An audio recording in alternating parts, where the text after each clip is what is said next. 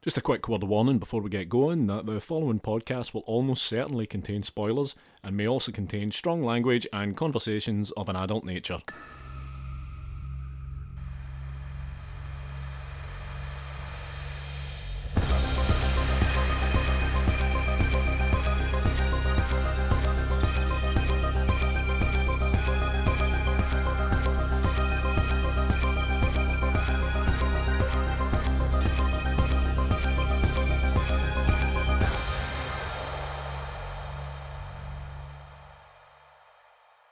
I'm ready when you are. Born ready. Yeah, well, prove it by beginning. I was born approximately 15 seconds away from being ready. Okay, ready? Ready. Cool. Hello and welcome to episode 3 of Strong Language and Violent Scenes, the podcast giving a second chance to films that might not deserve them.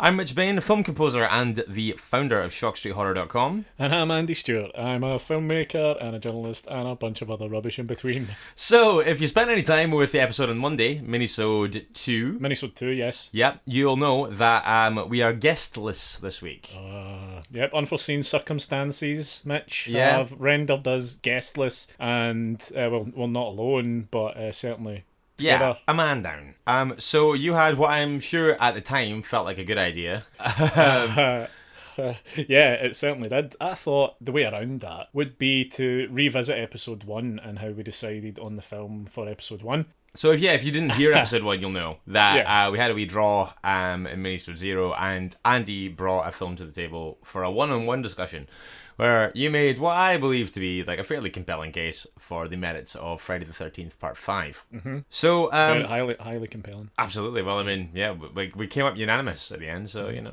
Uh, but yeah, so you generously suggested that we would kind of flip that, and maybe I would bring one this time. Maybe the one that I had in mind had it been me that came out in the draw the first time. Yeah, I think I feel I feel that the, the show must go on. Yeah, Yep, absolutely, I know we've said that in the Minnesota, uh, but I, I believe it. We have to keep putting these things out.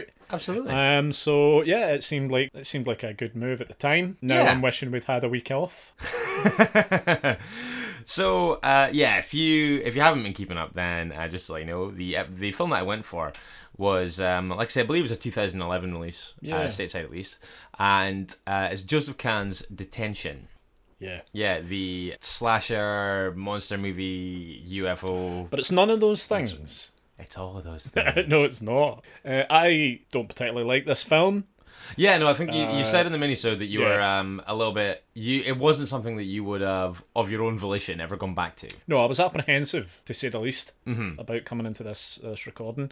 I had no particular desire to go back and watch the film, Okay. and if I can humanly avoid it for the rest of my fucking life, I will never watch this film again. Okay. I might watch it when I get back tonight. So, I mean, I chose this. It was one of those ones that I kind of happened on a little bit after the fact. And it really worked for me from the off. And it's one that I've kind of, like, and I remember watching it the first time and thinking it was pretty good and kind of stumbling my way back to it over and over. And I've kind of developed this weird affection for it over the years. It certainly strikes me as weird. But no, I, I very readily recommend this to people. Yeah, like I'm, I'm, I'm quite a big fan of it. Although I would say that I haven't seen it in maybe maybe a year or so, maybe a year or two. Right. Um, and I rewatched it obviously in advance of doing this. And there's a couple of things that I've spotted that I think have aged not so well. We can get to them. But overall, I think that I got like pretty much the same out of it on sixth or seventh watch or whatever it is. I just I can't imagine you sitting down. I can't imagine you sitting in your room watching this with a big smile on your face. I just I can't imagine you taking any enjoyment from it. It Really? To me, this film is the cinematic equivalent of a headache. Okay. It's so fucking obnoxious. like, God, I'm irritated that I watched it again. I'm irritated now looking at you smiling at me as Yeah. a fan of it. uh, it- madness. And not in the good way madness, not not Buckaroo Banzai madness. well, we're gonna get to that as well. Oh, Jesus. but so I don't want to go. Um, I don't want to go quite as intensely scene by scene on this as we did with um, Friday the Thirteenth. Yeah. But I think that um, we should talk a little bit about the pre credits. No, not, not the pre credits, but the opening scene. From the get go, my teeth were on edge at the me- mere mention of the band Hoobastank. I Yeah. wanted to turn it off there and then. Right. Okay. because it reminded me about Hoobastank, and that annoyed me. what? So They're that was good. don't you dare quote this film at me. Don't you sit there Oh, in buckle my up, my house. friend. Don't sit in my house quoting this film to me. Who do you think you are? Coming to, coming to my home. Coming to my home, making me watch this, sitting there l- so, enjoying it. Yeah. Like, Uh, so uh, yeah. our- But the mention of Hoobastank, I was like, all right, this is going off. But if you recall in episode one, we did set down some ground rules and I Yep. did persevere. every I minute. had to take a few breaks because, yeah, I was just like, yeah. Just kind of just like a stewing ball of rage. Yeah. I felt impotent rage. Like, and I know I was kind of Facebook messaging you through it, but I just felt Um, yeah, my, my, my, felt angry, and there was nothing I could do about it. I couldn't direct my anger anywhere. for for as angry as you were getting and for as verbose as you were being about uh, your anger, I think that my favorite message that you sent me while you were watching it was a simple, unpunctuated "I hate you." Uh, That- I think that, I that didn't feel at that point you were worthy of punctuation.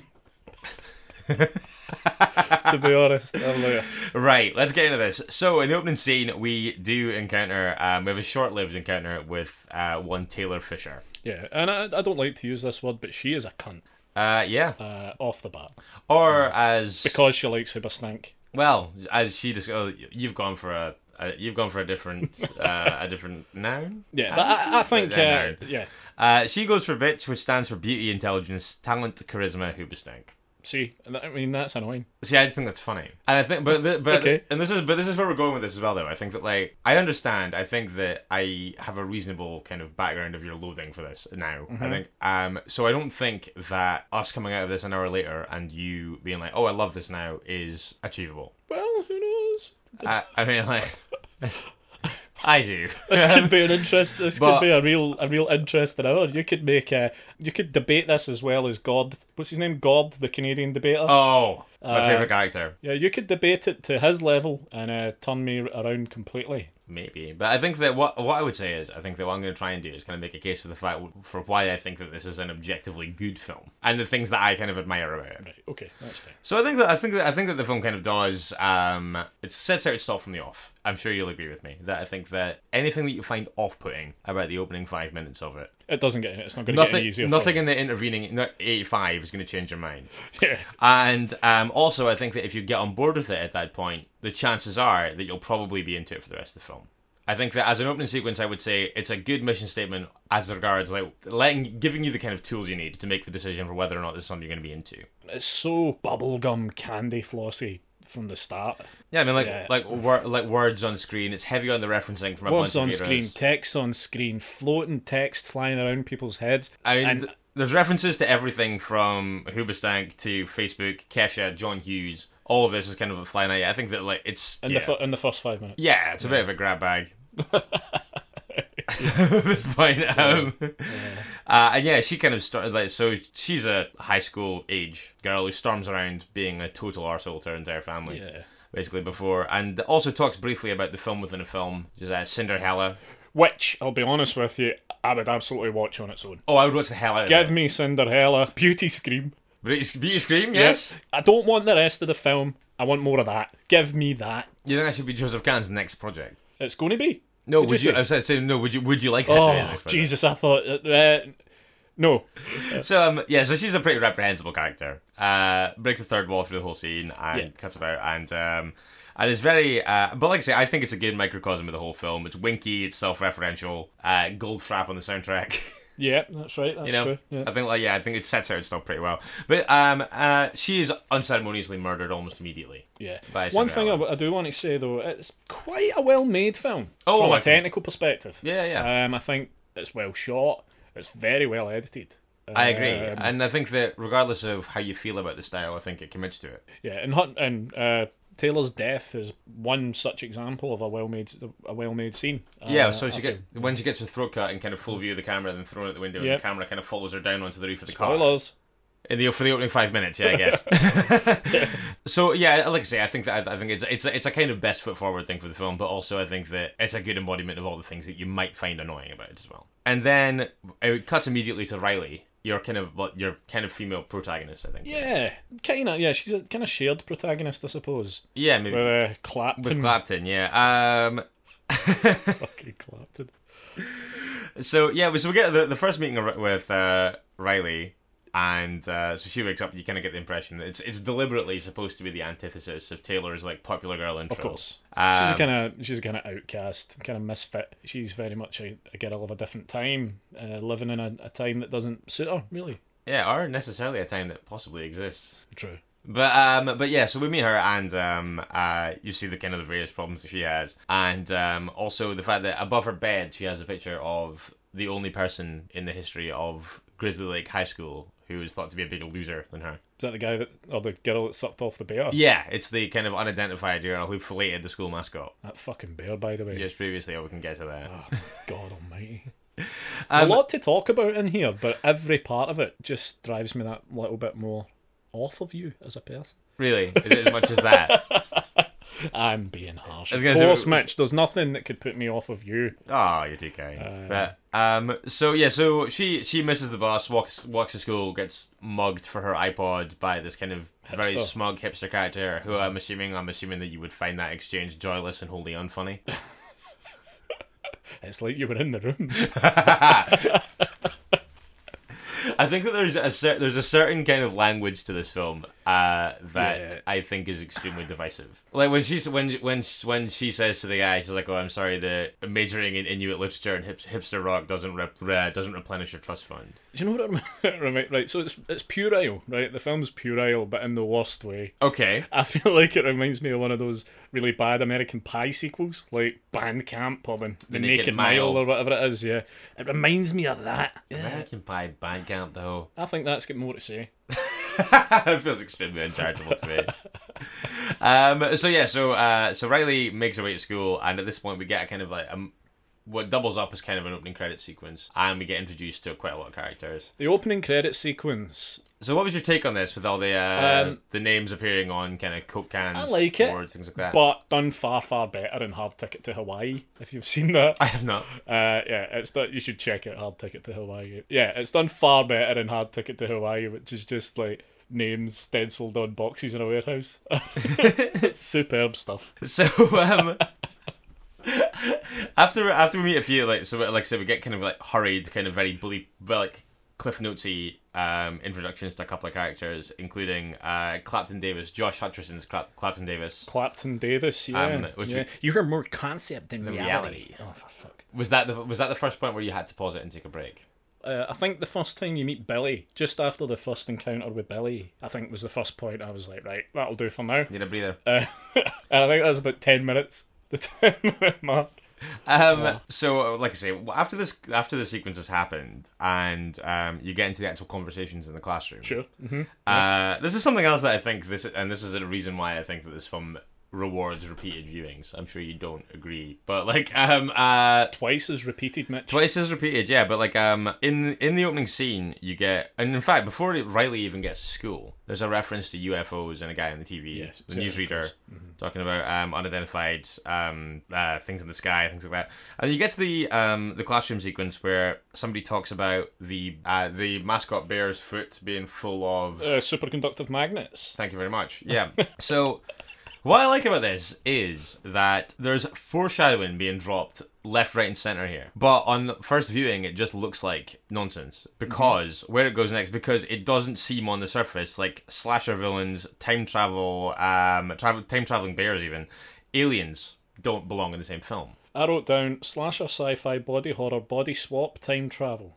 Yeah. and I think that like most of those things are alluded to in the first few minutes, and in a way that probably seems a little bit impen- impenetrable. But um, I quite like the fact that it it's all kind of it all eventually kind of comes good. I don't know if it does because the elements are so like I don't know. I don't know. I hate this film. I know you do. And then another style choice at this point, where um, uh, Clapton Davis, uh, archetypal cool kid, but also kind of a bit of a man of the people. I liked his affinity for Roadhouse. I'll Oh, bet he did. Yeah, I feel I feel that was a shared affinity that I shared with that I shared with Clapton was our love of Roadhouse Okay, and our relative ambivalence to Steven Seagal. okay. Do you think that he was the character that you saw most of yourself in? I would like to say yes, but I feel like I'm closer to Sander, which is troubling. Oh, mm. Mm. we can get to that. But um, so uh, Clapton is called into the office of Principal Dane Cook. Dane Cook. I feel like this film uh, exists purely so Dane Cook still got something to do. The best film Dane Cook has ever done is Mr. Brooks. He's great in Mr. Brooks. I think that Dane Cook is great in this. I think he's good. I think it's like I think I, th- I think. But that- he's just doing Dane Cook. yeah, but it's good dialogue. It's well delivered. All of the things about his character that seem kind of strange are eventually explained. Um, It's true, and it manages to wring a little bit of sympathy for him out of that, which, and pay off nicely for him, I suppose. Yeah. So uh, yeah, I mean, it all has a point. I think so personally. Um, yeah, th- and like we can dig into the, the various like kind of when all the kind of mad threads in this film start converging. But rapid fire introduction after that to two very two of my favorite minor characters. So you've got Coach Cooper. Coach Cooper is amazing. I'm stunned that um that that guy has not seen more work off the back of this. Yeah, I, I, I had a wee look on his IMDb. I mean, he's done some stuff, but I thought I thought he was brilliant. I thought him, and I'm pretty sure the other guy you're going to talk about is God. Yeah, who's debating Um, rightly about vegan, uh, vegetarianism. Yeah, I without a doubt the two best characters in the film. Yeah, I would I would agree, and I would say that like I think the fact that you're introduced to both of them kind of in back almost back to back sequences that are both very very funny. Yeah, Coach Cooper did uh, did force a smile into my tired old cracked cheeks. Yeah, see And God, I was just blown away by his uh, uh, better with his fucking hell, certainly better with his words than I've been. Right now. uh, articulate, ha, yeah, yes. go. Boom. um, no his uh, his debate his debating technique is pretty out there. Um, it's what yeah, it's one of my favorite moments in the film. I think uh, when he kind of hammers. My my favorite thing is vegetarians like this girl who is only wearing one shoe.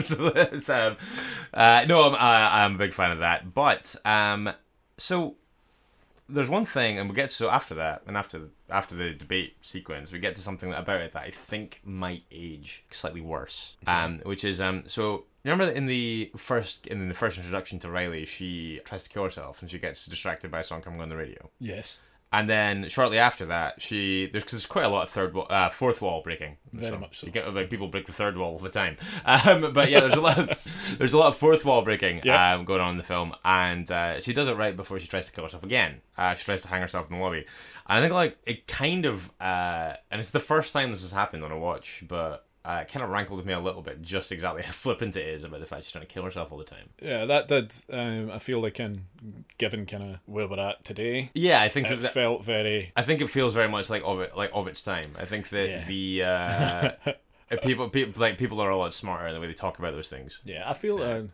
look at us. This is a podcast where we talk about issues. Yeah, That's what we've become, Mitch. And for a film that quite happily prides itself on insensitivity, yeah, you're right. It rankles. yeah, and I think it's it's probably about the only thing. that- It's probably about the only choice in there that doesn't sit right with me on that level. Well, there's many choices that don't quite sit right with me. Um, but and what is quite what I would say is possibly like, Particularly, like, there's a joke about Bronson Pinchot at one point, and I'm like, is anyone going to know who Bronson Pinchot is? oh yeah, that was a reach. Yeah, like to the, un- definitely to the a reach. uninitiated, uninitiated out there, Bronson Pinchot is Serge in the Beverly Hills Cop films. I think that like I I quite enjoy how scattergun the film's references are though. I don't know. I don't want to I don't want to like I said, I don't And I want to. guess even that kind of relates back because Bronson Pinchot is very much of a time, and it kind of plays into the whole time travel aspect. And that was what I was thinking. I was like, yeah, yeah, but there must have been somebody better than Bronson Pinchot to make a joke about. there, there- there simply had to be. Like there had to be. I think that the fact that there's such a prominent time travel element, I mean, I really enjoy it, and I quite, I quite like the fact that the references in the film genuinely span about 30 years. But I think that you're probably, yeah, you're probably uh, letting yourself off the hook a little bit with your referencing being a little bit erratic. um, Riley has a wee standoff with Cinderella there, who counterintuitively, or kind of in what seems like a bit of a waste of effort, she tries to, um, Cinderella tries to kill Riley during her suicide attempt, which Mm-hmm. feels a little bit of a wasted effort, really. I would say so. Yeah, I'd just stand back, cross my arms, lean on my axe. yeah. Yeah, and just let it let it happen. But yeah, then, uh, and then. But then uh, you miss the spectacle. Well, this is it. I suppose and, if you have yeah. a spectacle that you crave, then yeah, by all means, kill her with an axe.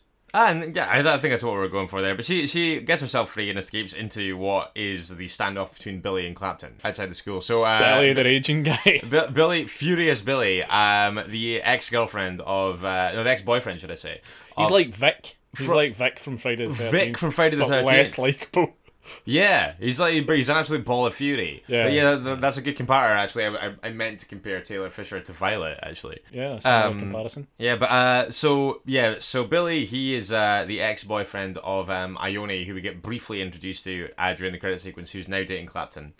Um, So I think that this scene bears mentioning because I thought there was a couple of really funny references in here. Right. When there was the arguments going back and forth about fighting styles, yeah. which you spoke about, like Swayze, uh, Swayze and versus Seagal. Mm-hmm. Seagal, but also the um, we were talking about expendable characters, and then it cut to a guy who was wearing a red shirt and his head was cut out of the shot, so it was just a red shirt. Explaining about how expendable characters die. Quite enjoyed that. Actually, Billy Billy is so raging the whole time, but it do- it, it kind of is explained away in a in a part of the film that I think is actually one of the most effective parts in the film, and certainly spoke to me more as a as a kind of body horror Cronenberg f- fan. I don't think anyone sees this coming when it No, happens. no, no, no. But it is bewildering. But it does manage to wring out a little bit more sympathy for a character who, from the first time you see him, you're like, get this fucking asshole off my screen. Yeah, Um, because like his screen presence, I would say his screen presence is quite obnoxious to begin with. Oh, absolutely. The next time you go to the dentist for an x ray, it'll be a picture of your head flying off. yeah. They're like, all right, chill the fuck out, man. and this is all because Clapton's dating Ione.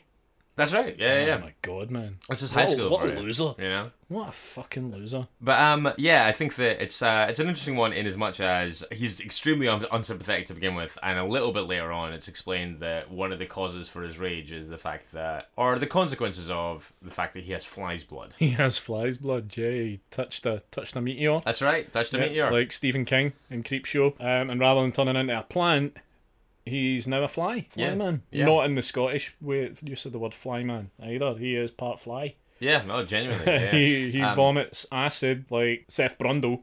Um, and dissolves stuff all over the place, and spines and wings. Yeah, he's he's got a lot. He's more fly than Seth Brundle. Yeah, and then um, and then a kind of cutaway we get uh this uh the fact that it kind of brought shame on his family. Understandably, um, but his dad hides his affliction by encasing his hand in a television set. Yes. What the fuck's that about? I don't know, but I think it's really funny. I think like for some reason Mm. this really appeals to me. The fact that rather than give him kind of some sort of kind of industrial strength reinforced glove, Right. he just masks it by sticking a TV Power set to his glove. hand. Yeah, exactly. Rather than that, he just sticks a TV set to his hand. For some reason, that makes me laugh. Why, why didn't they just? I would have preferred a, a more kind of cyber aspect where his arm becomes a telly. Okay, as opposed to just like sticking a TV to his Putting a hand using a TV fly's set. arm up into a TV and walking about with a TV on your f- what? No what? Ugh. See, this is the problem. This is the problem. This is the fucking problem with this.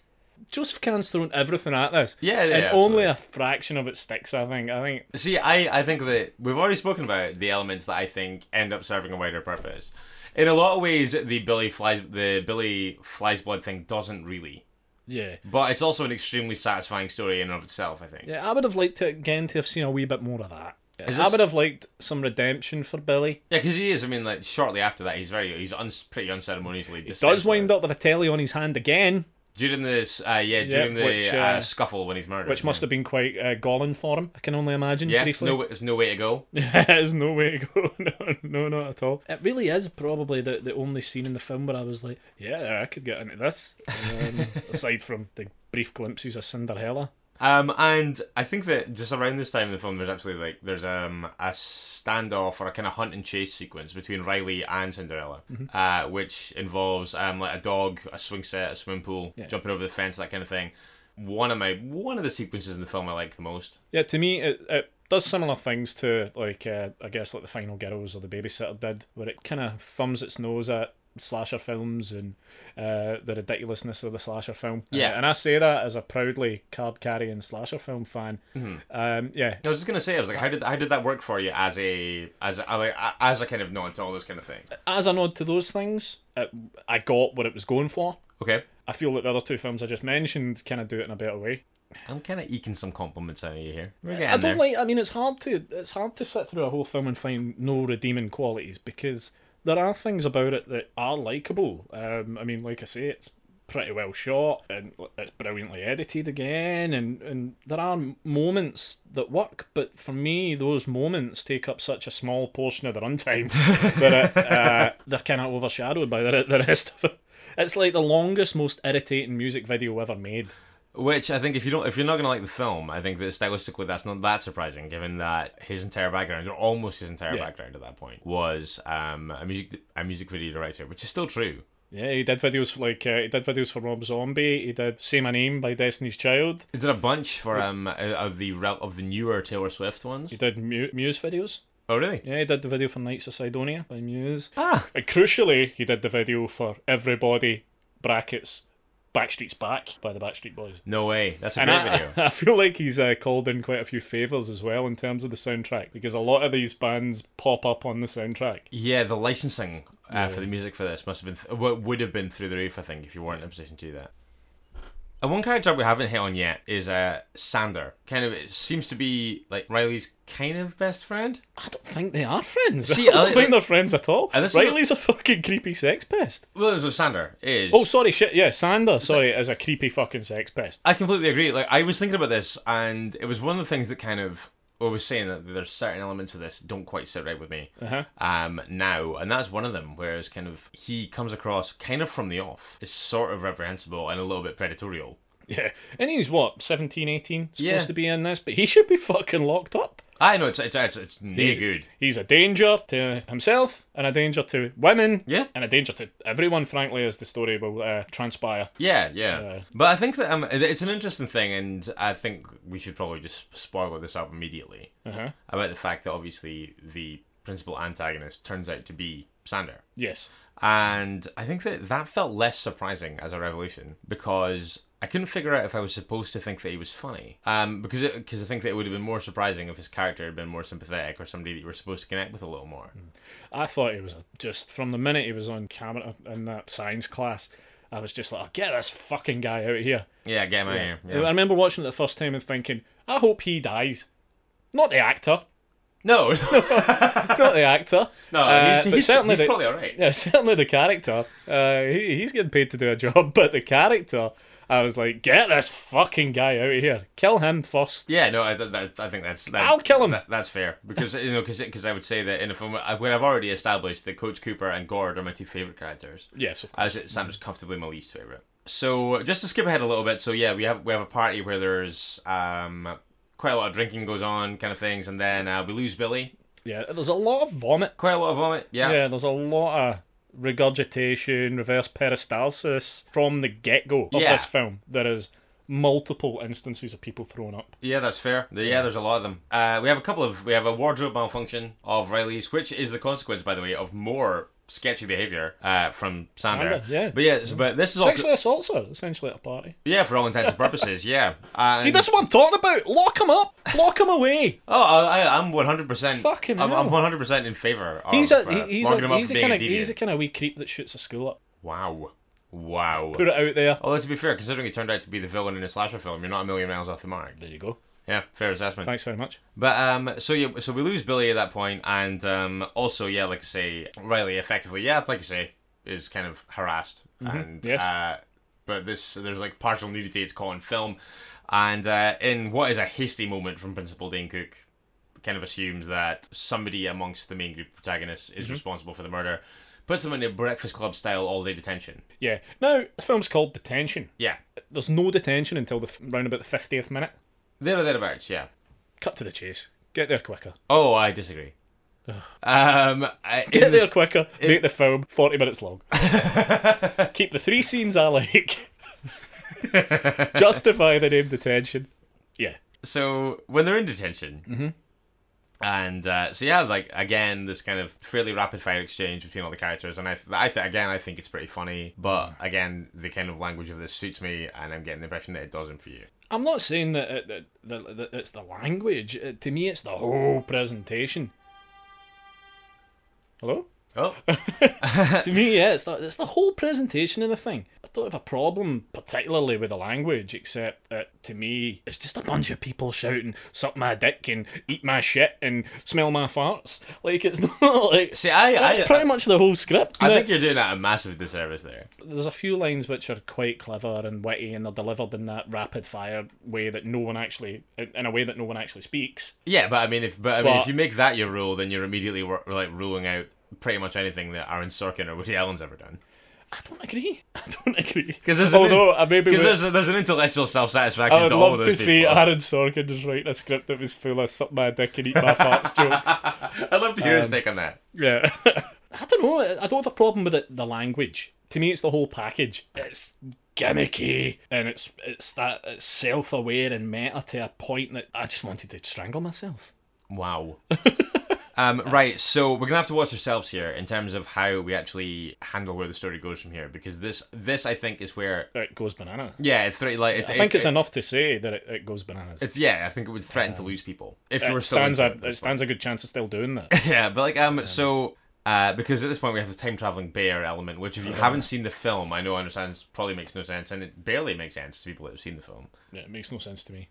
So There's yeah, not room in that bear for three people. do you not think so? No, no, I do not. Okay, I do not. It feels like a kind of uh, that gives- it seems like a fairly glib gripe to have, given the rest of it. it was just one thing that struck me. I was like, they can't get three people in that bear. but um, yeah, at this point, inexplicably in detention. Uh, so you have this you have this montage where like basically they hop they happen on this guy in detention, Elliot Fink, Yes, who has been there for 19 years. uh, yeah, 19 years. So um, you get a montage, which again is just um, kind of very full of what would presumably be music that would be fairly expensive to, ro- to license. You have a, mo- a montage that includes um, uh, between between product placement and bands. Yeah, you Jesus. have say Yeah, all- Pussycat Dolls, The Bravery, And all sorts of stuff. uh, 50 Cent, Hole. Backstreet Boys, uh, jumpsuits, Von Dutch caps. It's um, but basically they're trying to do basically effectively a retrospective Mm. between say 1992 and Or- now. Um, or then. or then I guess yeah, 2011. Um, um, so yeah, the explanation for Elliot Fink being in detention for that long is kind of introduced through the time travel. Yeah. Uh, kind of strand in the film, which is introduced at this point via You a- sound like you're losing your way with this. You're trying to Which- explain it, and which- it's like you're like, and I think which comes from this bit happens. And It's introduced by a very abrupt cut to Planet Starklaw, okay. where a bear climbs aboard a spaceship See, for reasons best known to himself. see, this is. I'm gonna this is ask. it. I'm gonna ask a question. Is the, is this the element of this that tested your patience the most? I don't have a problem with films that with time travel in them. But d- was the kind of abrupt introduction of a time traveling bear who was also from another planet Hmm. the thing that kind of. Do you feel like this was the straw that broke the camel's back, or was the camel infirm already at this point? My mother takes great enjoyment in whenever there's a. I'm, I'm a James. I like James Bond films, and my mum, my whole life took great pleasure in watching James Bond films with me, and she fucking hates them. okay. but she takes great pleasure in delivering the line that could never happen over and over cons- constantly throughout every james bond film and uh, i feel that part of that's ingrained on me now somehow because i was watching this and i was like that could never happen That's time a- travel as, an, as a thing on its own i can get on board with bears bears exist i've seen one what's the other thing aliens Who knows? open to the idea Yeah. I'm open to the idea, Mitch. Put those three things together, and I'm like, right, you've gone too far. You have gone too far. You Okay. have taken this too far. Much less the invention of a planet, Planet Starklaw, which is apparently um, populated entirely by regulation Earth bears. I also don't have a problem with made up planets.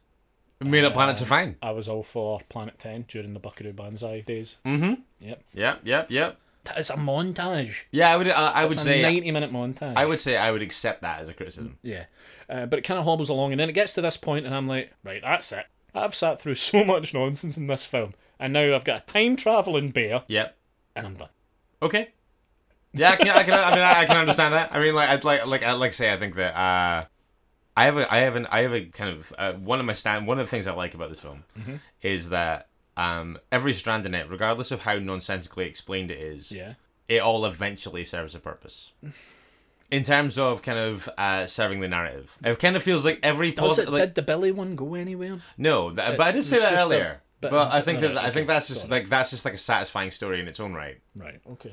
But I think that w- for pretty much everything in it that needs explained, there is an explanation, and I think that the like any the, c- the criticisms aren't necessarily with the story, but much as just as disagreeing or not being particularly satisfied with how something's explained. But I quite like the fact that every th- like every plot point that needs an explanation is explained in the most ludicrous way possible. That's a sh- that's a good word. for Yeah. it. ludicrous. Um, but I think that yeah, it's uh, ludicrousness. Ludicrousness. That I was that I think that you're kind of encouraged to get on board with, and I don't think it kids you on that it's anything other than that from the beginning. No, no. I mean, and I think I do think that you're right. You you either throw your hand in from the get go with this film and enjoy it, go for the ride as it were. Um, but I think you will know very fucking early on if this is a film for you. Absolutely. Like like I say, after yeah. after, after the Taylor Fisher sequence at the You beginning, I will think know, you'll know. within within even within seconds. You will know before Taylor dies. You will know f- pretty much from the minute she's introduced on the screen. You are going to know whether or not you're going to like this film. yeah. yeah. And I think that that is a good thing. I think it's a good thing. Right. Um. There. I think that we're getting. We get to a point at this point in the story. It gets extremely difficult to unpack it strand by strand. Um. Yeah. And I think that I think that at this point we're gonna have to assume a little bit of knowledge You okay? because if because I've if, got no knowledge. Because if you no, but I mean, but you've seen it. Yeah, you know, I've it's like you know how it unfolds, and I think that if we're gonna try and pick apart every last machination, machination of it, then I think that we could be here all night. But yeah, so like, um, I think that like trying to unpack this, like I said, trying to unpack this uh, scene by scene at this point gets a little difficult Yeah. because at this It's- point there's uh there's like body swapping elements. You get the kind of Principal Dane Cook storyline where his kind of uh surliness in the present day is explained through flashback form and his kind of unrequited yearning for Ione's mother back in 1992. And That's kind of thing. So, um, and it all kind of, and my, my, I think it does all pull together in a way that is kind of convincing. Now I will give you that. It all does come together and it ties it up nicely, I suppose, in a, in a kind of nice little bow at the end. I just didn't enjoy the journey. Okay, uh, which I think which I think is understandable, but um, but basically, s- yeah. So Sander is outed as being the killer.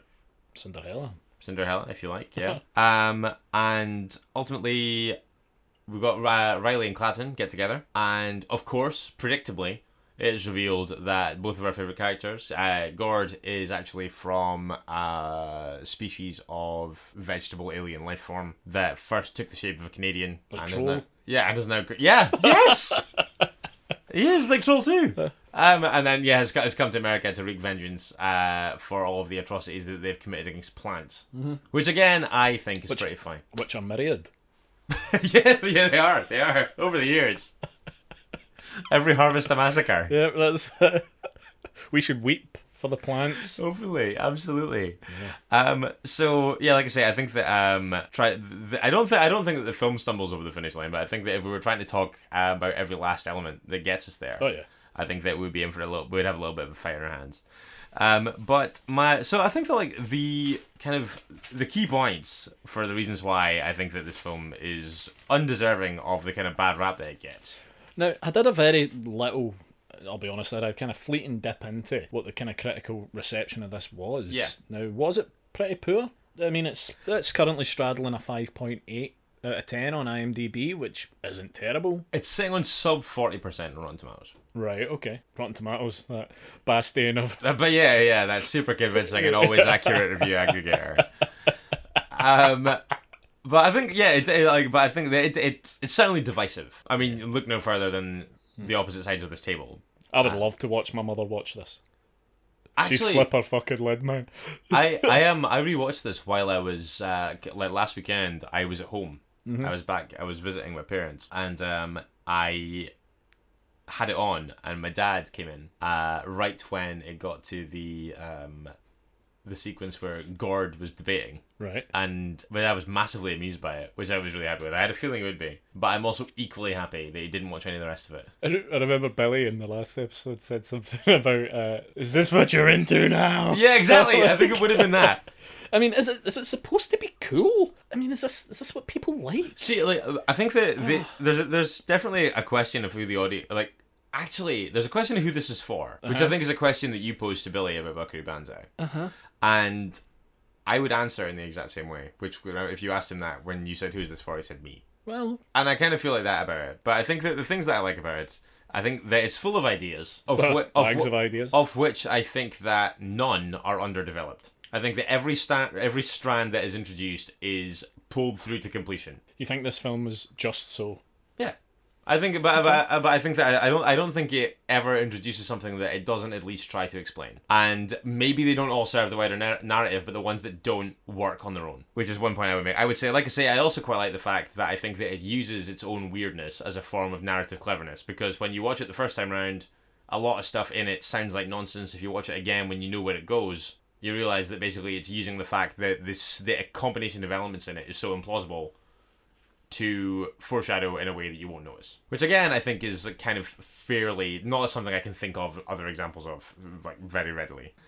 Um, and I think that also kind of like I can I, can understand grievances. I know you don't have one with this, but I know that I can understand the problems people have with the kind of style of it and the feel of it. Yeah. But I think that the way that it's shot matches the way that it's told, and it matches the pacing because it's like fairly breathlessly paced. I think it's fair to say. um, but it's also like, and I'm, and I would say that I'd be But oh, yeah, you say that, but I felt it. I felt it drag. really. I I, think was like, that- ah, Ob- objectively, I think. Well, I say objectively, obviously, extremely subjectively, because it's my opinion. But like, um, I think that uh, when I watched it again, the only point where I felt like it s- threatens to sag is kind of the early stages of the detention sequence when you're first introduced to the time traveling bear element because i think that that's where it kind of it adds another layer of complexity slash ridiculousness but also Right. you really have to fight with the sense that it makes to the Okay. wider story. I would say if there's a point where I think that it looks like it might stumble, I think it's there. And I think that if there's a point where on multiple watches or on this rewatch, where like I say, it had been a couple of years, I've seen a lot more films in that time, and it's like when I rewatched it back, I think that um, that was the point where I was kind of like, "Ugh, is this going to completely derail here? And I don't think it does, but I would say that that was the point of it where I felt like it threatened to lose me. I would admit that much. Um, but I think that, like I say, I think that the entire way it's put together and the way it's shot matches. Because I don't think it's unfair to say. I, w- I would again, I would accept it as a criticism if you think that it's like a scatterbrain film, in that it introduces a lot of elements in a kind of very like in a seemingly random way. But I think that the way it's put It's- together kind of to me, it's more a stylistic thing than feeling that the narrative doesn't work or the narrative doesn't go anywhere. For me, it's purely, I think, a stylistic thing. as in you're problemized with the style of it. Yeah. Or, yeah. Yeah, okay. predominantly. My problem lies in the style of it. My problem lies in the the dialogue and the way the dialogue's delivered. Is it all just a little bit too? Um, is it kind of because I am quite happy to admit that this film is full of lines of dialogue that no high school age person would ever realistically say. Yeah, I don't think that it necessarily feels not- ridiculous in universe, or like I think that everyone is a little bit too smart too much of the time. I just thought a lot of them were absolute wankers. Oh, that's definitely and, also I, true. and I was I was just like, oh, shut up when they were going on about suck my dick, eat my farts. No, and I'm fine with that. I'm fine with that kind of humour. Are either of those two direct quotes? They are from the script I, am currently working on. Uh, but uh, no, it, it's more the whole the whole aesthetic of it. it I felt that it rubs me up the wrong way, Yeah. um, and I think it did from the first time I saw it. And like I, I did go into it with an open mind, and I thought, right, let's Well, I'm c- sure. come on, we've got to, go- I've got to go here. And like I say, there are things I took away from it, um, where I felt like you know it is well shot and it is well edited. The soundtrack's fucking brilliant. I've not stopped singing mbop all day. Mm, yeah, yeah, yeah. That was a really offensive P noise, a, re- a really aggressive P noise Yeah. I made there. So I'm sorry to the listeners for that. Um, and for anyone listening in headphones, I'm yeah, sorry. for an- uh, anyone whose speakers have just broken. um, I don't know. It just maybe I'm just old. I don't know. I'm I mean, just old. I'm not- I'm old. you're not that old. This is the film that's made me accept. it's made me ex- accept that I was too old for it the first time I saw it, and I'm certainly too old for it now. I think that um, I think that there's something to be said for a film that makes you come to that hurtle to that kind of crushing existential realization. Today I wore a cardigan, Oh, lovely! so there you go. That was wasn't it. that wasn't weather appropriate at all. Gone was the hoodie. On went the cardigan. Um, my concluding argument for why I think that this is objectively good uh-huh. is that I think that in a film that is teeming with characters Yeah. and kind of strong personalities, there's very little waste in characters.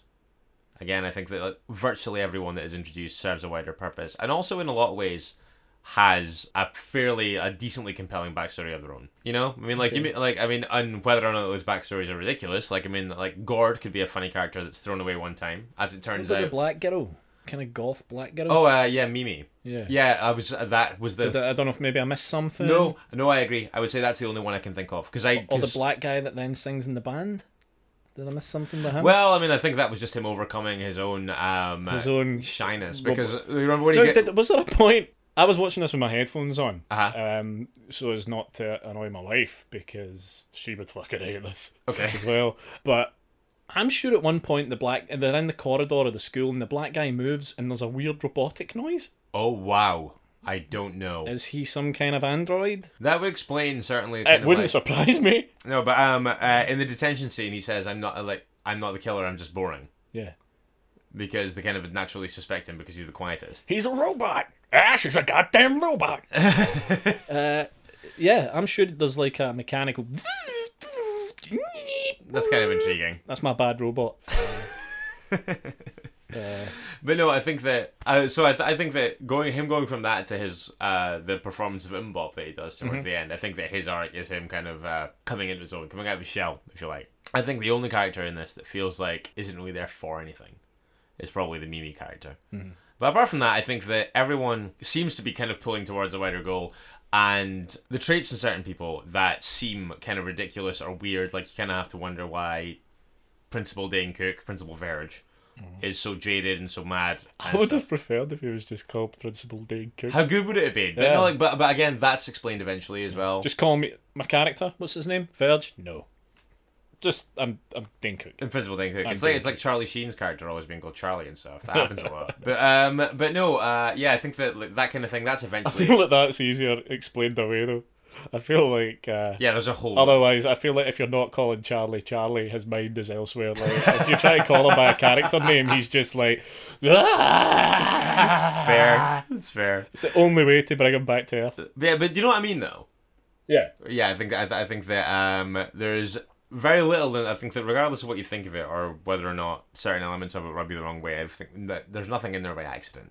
But yeah, in summary, I think that uh, detention is uh, it's bursting with creativity. It doesn't throw away any of its ideas. It doesn't. Okay. in- it doesn't. Any. It doesn't introduce a strand and abandon it. I think that virtually everything in there is serving a wider purpose in one way or another, and the only one that doesn't is the Billy Flyblood story, which um I think we can agree is one of the as a film's better highlight, moments. as actually a highlight. So, so like you couldn't. Like, so it's so it's a, it's throwaway in the sense that it doesn't serve the story, Mm. but it's not throwaway in terms of how it serves the film. yeah, and I guess it's not throwaway in how it serves Billy to an extent because it does re, it do- like I say, it does ring a little bit of sympathy for a character, An who otherwise would be unlikable an character. utter cock. Yeah, I completely agree. Um, so and yeah, those basically are that's the, those are the bare bones of my argument. That's the takeaway from this part of the presentation. This is why I think the detention, whether you like it or not, is objectively a good film. Well, what I'm going to say is, um, I've listened to you. Yeah. I've heard you. Mm-hmm. And I actually do feel you've made a pretty compelling argument for it. I am not expecting to come away with a victory as such here. No, and you would be right Yeah. in that. But what I will say is that you've certainly made me look at it in a different light to the way I was maybe looking at it. I was maybe blinded by hate. Maybe. And yeah, maybe there is more to it, but I think all told, it does come down to a stylistic thing for me. Aesthetic difference, perhaps, Yeah. between you and me. Aye. Uh, and yeah, just it just rubbed me up the wrong way from pretty much from frame one. From word go, yeah. um, this is this is going to go down now as one of those ones where we could not reach an accord. No, but that's fine. I think that I think that like, realistically, I think that I would have been setting the bar too high. I think that I like I Well, you certainly did pick. It's, it's certainly polarizing. yeah, and I think that uh, also I completely by accident picked something that I didn't realize that you already really didn't like. Yeah. Um, so I had a fight in my hands from the off. here. you know when you when you told me uh, or when you started dropping the hints on the mi- when we were recording the minisode it wasn't even i couldn't imagine someone liking it i couldn't I- I- in my head detention was never a film that would feature on this because i couldn't ca- I imagine anyone having the imagine affection. someone having affection for it like like i said to you i can't imagine you sitting watching this with a wee smile on your face and, and like just sitting bathed by the glow of the telly watching this film it just strikes me as completely bewildering and it still does now. Yeah, still yeah, does yeah. now. And you've made, although you've made a compelling case, I just, uh, I've watched it twice, and I'll, I don't think Yeah, that's I'll it. watch it again. Yeah, yeah, that's reasonable. I, but I, I would say that I will settle for you coming away from it thinking that there's more to it than you did before. You bastard. I'll take that. I'm happy with that. But uh, no, thanks a lot for joining us, and don't forget, of course, um, if you want to uh, pitch in with your thoughts on the film, I think I would really like to know actually other people's thoughts on this film. yeah, it's not often that we come. Ac- it's not. It's not often. I would say Yeah. our tastes are pretty. Com- our tastes are pretty comparable a lot of the time. So it's not often that we come out on other ends of the spectrum like this. Yeah, I just want, I just want to hear from other people who who like it, and I guess conversely, other people who don't. Absolutely. Yeah. Um, I just. Yeah, I just want to hear about. it. I, I- I'd like for this to be the film that opens up a massive dialogue between between people that listen, but Um, yeah, it, I just really want to know what, what hear what other people have to say about it. Um, And there's loads of ways you can do that. If you want to get in touch, and we'd love to hear from you. Oh, good segue. Yeah, yeah. Um, for Facebook, I'm getting better at this. For Facebook and Instagram, you can get us at Strong Language Violent Scenes. You can tweet us at Strong Violent PC, and you can also email us at stronglanguageviolentscenes at gmail.com. So if you want to get in touch, five word reviews, comments, feedback of any kind, please do uh, feel encouraged to do that.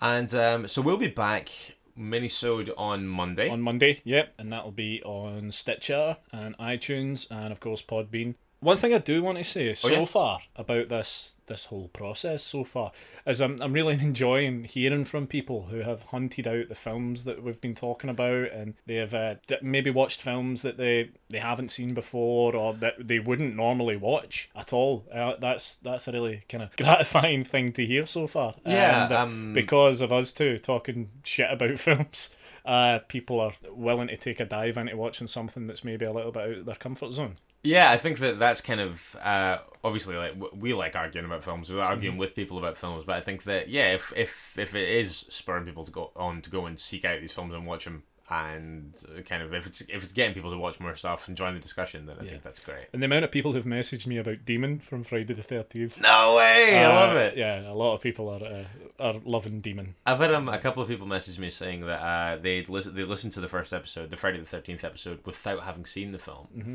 and off the back of it, they were like, "Yeah, I'm gonna seek it out," kind of thing. So I quite like the fact that not only did you sell it to me, um, you sold it to people who had no interest in the franchise. Yeah, and, previously. I, I, and, and more of that, please, guys. And even if it means you have to watch Detention, then uh, yeah, I would say I would say check it out purely to know what the, again what the hell we're talking about. There seems to be a real kind of pattern developing of weird. Do you know again? Actually, going back, Detention is also like Scott Pilgrim. I thought this actually because Billy made a what I think is a pretty fair comparison between Buckaroo Banzai Yeah. and um, Scott Pilgrim vs. the World, and uh, yeah, I think that it does apply here as well. Yeah.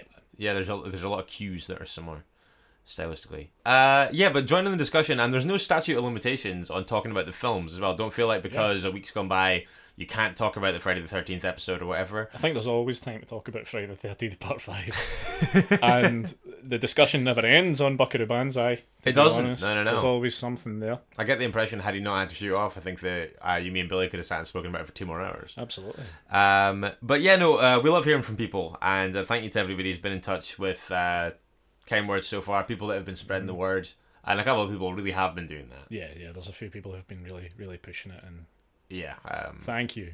Yeah, big thanks to those people. Thanks a lot for uh, taking the time and uh, showing the interest. Yeah. Because early on that's vital. And speaking of that, um, we are on the iTunes store now. And if you're liking, subscribing, if you want to leave us a rating review, that'd be Pop on great. those those stars there, those fi- those cheeky wee five stars. Yeah, go on. And there might be more announcements coming soon for other uh, podcast providers. Yeah, they're in the works. Yeah. So uh, yeah, yeah, stay tuned. Like I say, minisode, minisode upcoming on Monday. We'll have a guest announcement and a film announcement yes, indeed. coming there. Um, in the meantime, don't forget, it's not normal for people's semen to glow in the dark. Good night. It's not. oh, okay.